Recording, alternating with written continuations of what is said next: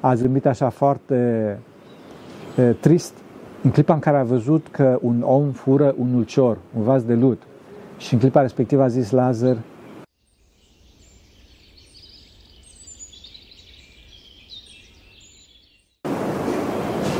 Slavă Tatălui și Fiului Sfântului Duh și acum și purea și în vecii vecilor. Amin. Pentru că cine Sfinților Părinților noștri, Doamne să Hristos, Fiul Dumnezeu, miluiește pe noi. Amin. Acum o să vorbim puțin despre intrarea Domnului în Ierusalim și toate cele legate de această intrare a Domnului în Ierusalim, despre, adică învierea lui Lazar, puțin poate că o să atingem și problema mirungerii uh, Mântuitorului nostru de către uh, uh, Maria, sora, sora Martei, dar întâi de toate aș dori să spun că dincolo de faptul istoric, dincolo de conotațiile istorice care s-au întâmplat, există și conotații duhovnicești la acest fapt istoric și astea sunt mult mai importante decât cum îi spune, decât faptele care s-au întâmplat. Întâi de toate să vedem faptele pe baza scripturii pe care am în față și atunci o să vedem o interpretare a Sfinților Părinți din punct de vedere duhovnicesc. Și de ce intrarea Domnului în Ierusalim și faptele care au fost în jurul acestea sunt atât de importante. O să spicuiesc din Scriptură, nu o să vă țin foarte mult pentru că textul este foarte lung și, din păcate, o să vi se pare plictisitor. Nu este plictisitor, dar o să încerc să mă supun faptului că astăzi noi avem niște minți foarte foarte bolnave de păcat și deci nu avem o capacitate de concentrare atât de mare încât să putem să ascultăm cuvântul Evangheliei cum ar trebui să-l ascultăm.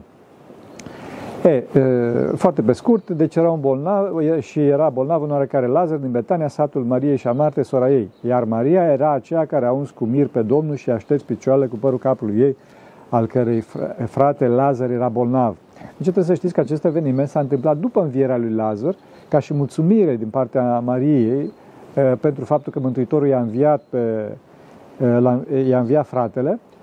Sfântul Ioan Teologul anticipează acest eveniment și notează aici cine este Maria. De ce? Pentru că Maria era foarte cunoscută în comunitatea Bisericii Primare prin acest gest de extremă smerenie, de extremă recunoștință față de Domnul nostru Isus Hristos. Maria și Marta, acum trebuie să știți, pentru că tot vorbim despre ele, sunt uh, reprezentarea vieții practice, adică Marta, și Maria uh, reprezentarea vieții contemplative, adică a vieții duhovnicești pe care cineva ajunge să o trăiască în clipa în care se apropie de Dumnezeu. E, și din cauza asta, în clipa în care cineva se apropie de Dumnezeu, Maria, adică contemplația, într-adevăr își dă seama cine este Domnul nostru Isus Hristos, Mântuitorul, care îl înviază pe Lazar, adică înviază mintea cea întunecată, cea mortificată de păcat și din cauza asta efectiv îl mirunge pe Domnul nostru Isus Hristos cu mirul iubirii. Aceasta este o stare duhovnicească foarte înaltă, fraților, pe care ar fi foarte bine să ajungem acolo pentru că este o stare foarte dătătoare de bucurie, foarte dătătoare de bucurie, dar este cam dificil să ajungem pentru că pe noi ne interesează mai mult știrile, ne interesează mai mult viața de zi cu zi. Însă, dacă ne desprindem de lume, atunci, într-adevăr, cu părul capului nostru, adică cu gândurile noastre, o să ungem cu mir pe Domnul nostru Isus Hristos. Bun, deci Lazar, adică mintea, într-o minții, este mort. Și spune Isus, și iubea, spune Sfânta Scriptură, și iubea Iisus pe Marta și pe sora ei și pe Lazar. Întâi de toate Iisus iubea, vedeți, întâi de toate este vorba de Marta, adică deci viața e, faptică, viața practică. Deci întâi de toate ca să ne iubească Domnul nostru Iisus Hristos trebuie să avem fapte e, cum, cum trebuie, fapte bine plăcute Domnului și abia după aceea Iisus va iubi e, partea contemplativă a noastră, pentru că dacă noi nu vom avea, nu, nu vom avea fapte, Eh, partea noastră contemplativă va fi total distorsionată. Astăzi, din păcate, oamenii foarte, foarte mulți sunt eh, căzuți, dacă doriți, într-o contemplație, adică în visare, de fapt, care este pseudo-contemplație, așa, și de, însă datorită faptului că nu avem fapte bune, această, această contemplație este una total falsă, to- fără suport în Dumnezeu. Când a auzit deci că este bolnav, atunci a rămas două zile în locul în care era. Iisus a rămas în mod intenționat acolo, astfel încât să-i dea prilej lui Lazar să moară. Deci trebuie să știți că mintea umană moare în clipa în care Dumnezeu este departe. Dumnezeu uneori face asta în mod intenționat ca să-și arate puterea sa iubitoare. Noi dorim, de foarte multe ori, dorim o relație cu Dumnezeu care se bazează pe iubirea de sine. Adică nu dorim să suferim, nu dorim să ne nevoim, dar nu se poate lucrul ăsta pentru că noi suntem plini de păcat, adică plini de plăceri și plăcerea, cum spuneam de atâtea ori, nu este decât printr-o durere analogă, astfel încât să poată să fie restabilit echilibru. Și din cauza asta, de multe ori, Dumnezeu se retrage. Se retrage pentru că nu suntem, nu suntem în stare să menținem harul, pentru că dacă avem har, simțim o mare putere și cădem iarăși în iubirea de sine. Eh, continuând, eh, ucenicii au zis Mântuitorul, eh, deci când, după, după două zile, Mântuitorul a zis ucenicilor să mergem iarăși în Iudea. Adică Mântuitorul știa că deja Lazar, adică mintea, murise și dorea să o, să o învieze. Ucenicii au zis, învățătorule, acum căutau iudei să te, udă cu, să te ucidă cu pietre și iarăși te duci acolo. Adică iudei care sunt reprezentanții poporului uh, ales, dar care căzuse în uh, legalism. Legalism. Mare atenție, deci iudeii sunt, uh, sunt reprezentanții, dacă doriți, bisericii de astăzi, reprezentanții oamenilor evlavioși de astăzi. Romanii sunt reprezentanții păgânilor.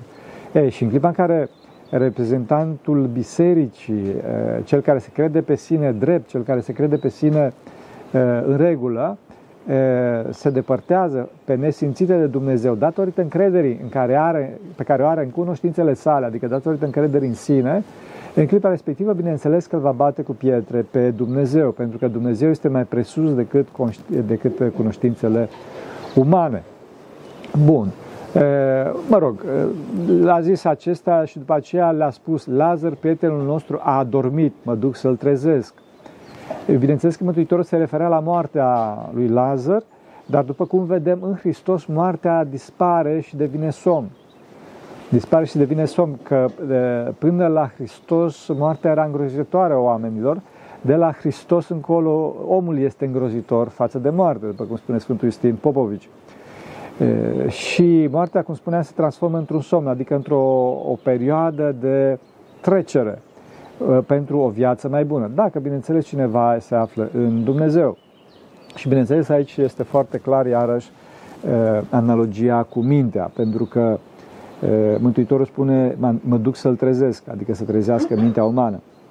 Bun, după care mântui, ucenicii nu își dau seama despre ce vorba de somn vorbește, despre ce fel de somn vorbește Mântuitorul și atunci Mântuitorul le spune pe față că Lazar a, a murit și mă bucur pentru voi ca să credeți că n-am fost acolo, dar să mergem la el. Păi de ce se bucură? Pentru că uh, ucenicii care erau cei mai apropiați de Domnul, cu toate astea aveau o credință foarte, foarte uh, limitată. Foarte limitată, ei credeau că Mântuitorul poate să facă minuni doar în clipa în care se află de față, doar în clipa în care, uh, cum se spun, pune mâna și așa mai departe. Nu, Dumnezeu este într-adevăr atotputernic și nu este limitat nici de tip, nici de spațiu. E, cu toate că ucenicii, Sfântul Apostol Petru, în principal îl mărturisise ca și Dumnezeu, cu toate astea vedeți că ucenicii nu credeau și nu știau ce înseamnă Fiul lui Dumnezeu. Și din cauza asta spune imediat după asta Toma, care se numește Geanul, celorlalți ucenici, să mergem și noi să murim cu el. Ei, fraților, dacă aveau conștiința că este Dumnezeu, atunci nu-i mai interesa că o să moară sau o să trăiască, pentru că moartea este depășită în Hristos. Moartea este depășită în Hristos. Mă rog, merge în Betania, unde era întâmpinat Lazar, și Marta, când a auzit că vine Isus, a ieșit în întâmpinarea lui, iar Maria ședea în casă. Adică totdeauna cine întâmpină pe Hristos? Întâmpină pe Hristos e, faptele bune. Pentru că Marta este icoana faptelor bune. Ea întâmpină pe Hristos. Frate, nu pare cumva să credeți voi că Uh, prin viață contemplativă, adică prin uh, pseudo-contemplație, prin raționament, gândindu-ne la Hristos, fără să avem fapte bune, chiar rugându-ne, fără să avem fapte bune, o să-L găsim pe Hristos. Nu o să-L găsim. Pentru că Maria, după cum spune și Sfânta Scriptură, ședea în casă. Deci avem nevoie de fapte bune, avem nevoie de jertfă. Și a zis Marta către Iisus, Doamne, dacă ai fi fost aici, fratele meu n-ar fi murit. Dar și acum știu că oricât te vei cere de la Dumnezeu, Dumnezeu îți va da. Deci vedeți că Marta nu avea conștiința faptului că e, Domnul nostru Iisus Hristos este chiar Dumnezeu și putea să facă e, orice fel de minune și era stăpânul ade- adevărat al e, vieții și al morții. Ea credea că trebuia să fie Dumnezeu prezent acolo. Care, desigur, este și asta o credință, dar nu o credință desăvârșită. Bun, i-a zis Iisus, fratele tău va învia. Marta i-a zis, știu că va învia la înviere în ziua ce de apoi. Și Iisus i-a zis, eu sunt învierea și viața, cel care crede în mine, chiar dacă va muri, va trăi. Și oricine trăiește și crede în mine, nu va muri în veac. Crezi tu aceasta? Zisa lui Marta, da, Doamne, eu am crezut că Tu ești Hristosul, Fiul lui Dumnezeu, care vine în lume. Bun. Și atunci Mântuitorul spune, bun, ok, mergem la mormânt, să, să, să înviem. Dar Marta nu credea de fapt că, după cum spune aici, că este Hristosul, Fiul lui Dumnezeu celui viu, pentru că în clipa în care Mântuitorul i-a spus ridică piatra, în clipa respectivă Marta spune, Doamne, dar pute, înțelegeți? Și atunci Mântuitorul spune, dar nu ți-am spus să crezi că eu sunt învierea și viața. Deci, după cum vedem, credința noastră este foarte limitată foarte limitată și prin aceste minuni, de fapt, de la sfârșitul activității sale pe acest pământ, la sfârșitul vieții sale, Mântuitorul apasă, de fapt, pe pedala de accelerație, apasă pe pedala de accelerație și ne împinge într-o credință mult superioară credinței acelea de, eu știu, înmulțitul pâinilor, de uh, vindecatul orbilor și așa mai departe, care și aceea astăzi, din păcate, ne este destul de greu să credem. Deci Mântuitorul le arată foarte clar celor două surori faptul că el, el este stăpânul vieții și a morții. Și dincolo de asta, trebuie să știți că în clipa în care au apărut cele două surori acolo, în clipa respectivă Mântuitorul a plâns. Trebuie să știți că acesta este cel mai scurt și cel, cel mai mic și cel mai mare verset din toată Sfânta Scriptură. Și a lăcrimat Iisus. Jesus wept în, traducere, în, în scriptura în, în Biblia de limba engleză, care a fost prima Biblie care a fost împărțită pe versete. Și să știți că fratele, monahul care a făcut această împărțire pe versete a fost atât de impresionat de acest verset că l-a lăsat singur. Era, e vorba doar de două cuvinte. Jesus wept. A lăcrimat Isus. De ce? Pentru că Isus a lăcrimat nu pentru Lazar, ca să ne fie foarte clar, pentru că el știa că o să-l învieze pe Lazar, ci a lăcrimat pentru e, iudeii ceilalți, pentru toată, toată omenirea care nu putea să creadă în atotputernicia lui Isus și erau, de fapt, cum spune și Sfânta Scriptură, ca niște păstori, ca niște oi care nu au păstori, ca niște oi rătăcite, pentru că suntem fraților în clipa care nu-L avem pe Dumnezeu cu noi, suntem uh, efectiv de izbeliște, suntem ca niște frunze bătute de vânt. Nu avem sens, nu avem sens. Asta este marea problemă. Omul nu are sens, nu are orizont, nu are destinație în clipa în care nu există Dumnezeu. Iudeii, bineînțeles, plini de iubire de sine, cum suntem toți, zice, iată cât de mult îl iubea pe Lazar. Deci nu se gândeau că uh, Mântuitorul îi plânge pe ei, ei credeau că ei sunt, sunt bine, după cum și noi credem astăzi că foarte bine, Așa? Ei credeau că îl uh, plânge pe Lazar.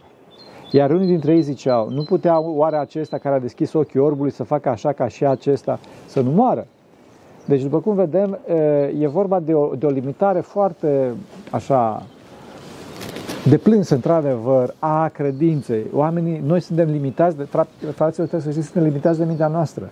Suntem prizonierii credințelor noastre, a credințelor de, de jos a credințelor care nu pot să aibă anvergura necesară astfel încât să lasă pe Dumnezeu să lucreze. Dumnezeu este limitat, cum spuneam, de credința noastră. Iisus a zis, ridicați piatra, Marta, soara, Marta, sora celui reposat, i-a zis, Doamne, deja miroase că este a patra zi. Cum spuneam, deci, ea de fapt nu credea, sau mai bine zis, nu știa ce spune. Și de cauza Iisus i-a zis, nu ți-am spus da, că dacă vei crede, vei vedea slava lui Dumnezeu adică o să, o să mă vezi în acțiune, mai pe românește. A ridicat, deci piatra aia, Iisus, Iisus și-a ridicat ochii în sus și a zis, Părinte, îți mulțumesc că m-ai ascultat. Deci Iisus vorbește la trecut, înainte să facă minunea. Pentru că el avea credința adevărată, pentru că era perfect unit cu Tatăl și nu era limitat, cum spuneam, de credința sa, nu era limitat de mintea sa, Și dincolo de asta, Mântuitorul era dincolo de continuu spațiu-timp. Adică pentru, pentru Dumnezeu, pentru Hristos nu există timp, trecut, prezent și viitor. Asta este, astea sunt doar noțiuni umane. Eu știam că întotdeauna mă ascult, dar pentru mulțimea care stă împrejur am zis ca să creadă că tu m-ai trimis. Deci Mântuitorul face minunea asta pentru noi, pentru neputința noastră. Nu face, nu, nu face circ, înțelegeți? Este foarte important. Cum spunea Mântuitorul, încearcă să ne ridice pe un nou plan existențial ca să ne arate ce se poate. Să arate ce se poate. Deci dovada faptului că Mântuitorul este trimis de către Tatăl este ascultarea desăvârșită a Tatălui față de Fiul, ca să nu creadă că tu m-ai trimis, și și a Fiului față de Tatăl. Deci dovada că noi suntem oamenii lui Dumnezeu este, este ascultarea noastră față de Dumnezeu și atunci și Dumnezeu ne va asculta. Cu cât mai desăvârșit ascultăm noi de Dumnezeu, cu atât mai desăvârșit va asculta și Dumnezeu de noi. Și bineînțeles, în acest, în acest caz, de fapt, nici, nici nu mai se pune problema de o ascultare, ci e vorba de o totală sinergie, o totală cooperare între Dumnezeu Tatăl și Dumnezeu Fiul. Și din cauza asta zice Mântuitorul, Lazare, vino afară. Nu zice, Doamne, te rog, dă-l pe Lazar afară, trimite-l pe Lazar afară. Nu, ce poruncește. Ca și stăpânul vieții și morții zice, Lazare devro exo, Lazare vino afară. Ca și, cum îi spune, ca și stăpânul vieții și morții. Și a ieșit mortul fiind legat la picioare și mâini cu fâșii de pânză și fața lui era înfășurată cu maramă. Nu putem să ne înțelegem. Cum a ieșit afară dacă era legat de mâini și de picioare? Și avea fața e, înconjurată cu maramă, acoperită cu maramă. Mântuitorul efectiv l-a teleportat pe Lazar, să ne înțelegem. Deci efectiv l-a, l-a mutat afară. Deci avem aici o serie întreagă de minuni. Avem odată învierea lui Lazar, avem după care teleportarea lui Lazar și mai presus de toate avem reconstrucția lui Lazar.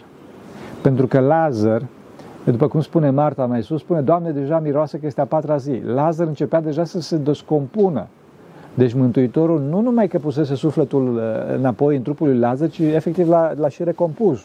Deci Mântuitorul a făcut un demo, a făcut un trailer, a făcut un, uh, o demonstrație a ceea ce se va întâmpla la învierea din morți.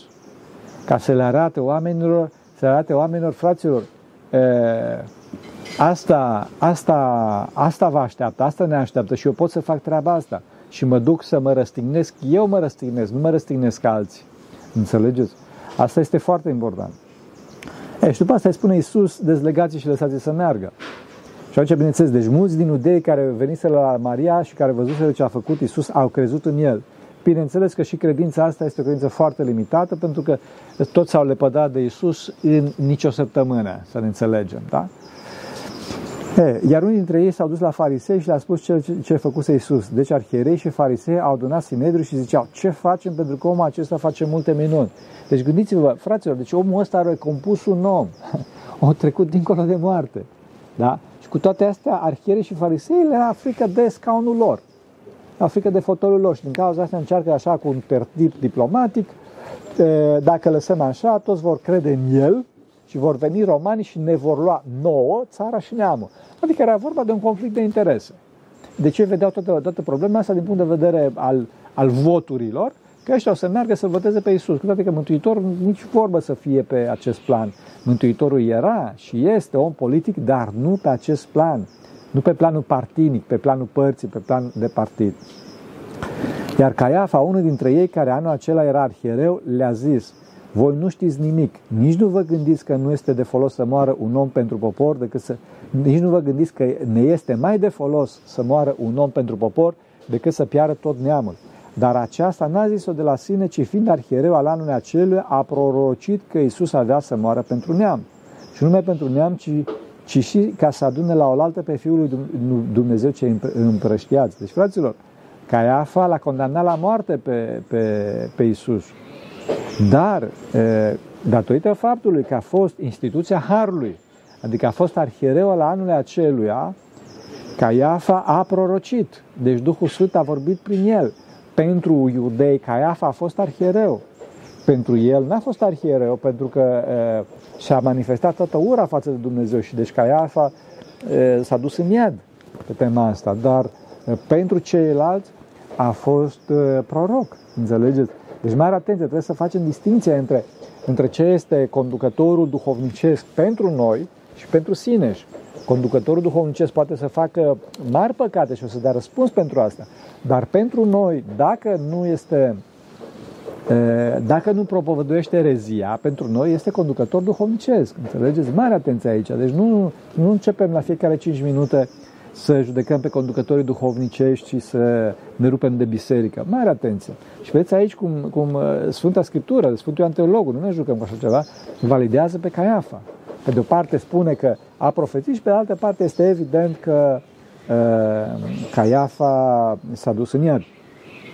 Bun, și spune iarăși aici foarte, foarte bine și nu numai pentru neam, ci ca să adune la oaltă pe Fiul lui Dumnezeu ce împrășteați. Fi, deci adunarea, trebuie să știți, fraților, că se face numai prin cruce, numai prin jerfă. Nu există alt model uh, de unitate al oamenilor decât numai jerfa supremă. Întotdeauna când cineva se jerfește, întotdeauna când păstorul se jerfește, astfel se adună biserica. Deci, fraților, trebuie să ne adunăm, trebuie să, să ne unim, dar asta nu se face veniți și sub comanda mea, din contră, eu trebuie să mă jertfesc pentru ceilalți.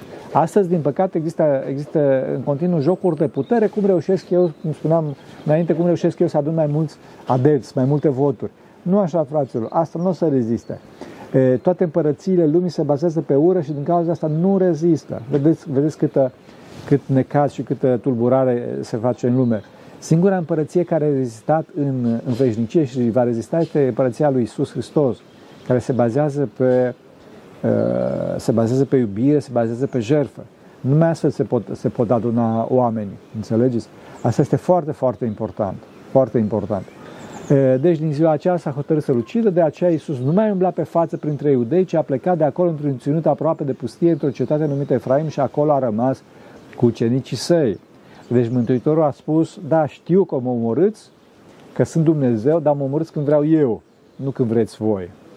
Pentru că arhierei doreau să-l ucidă cândva când să nu afle poporul, dar Mântuitorul a făcut astfel încât să fie de Paște și să fie cât de public posibil.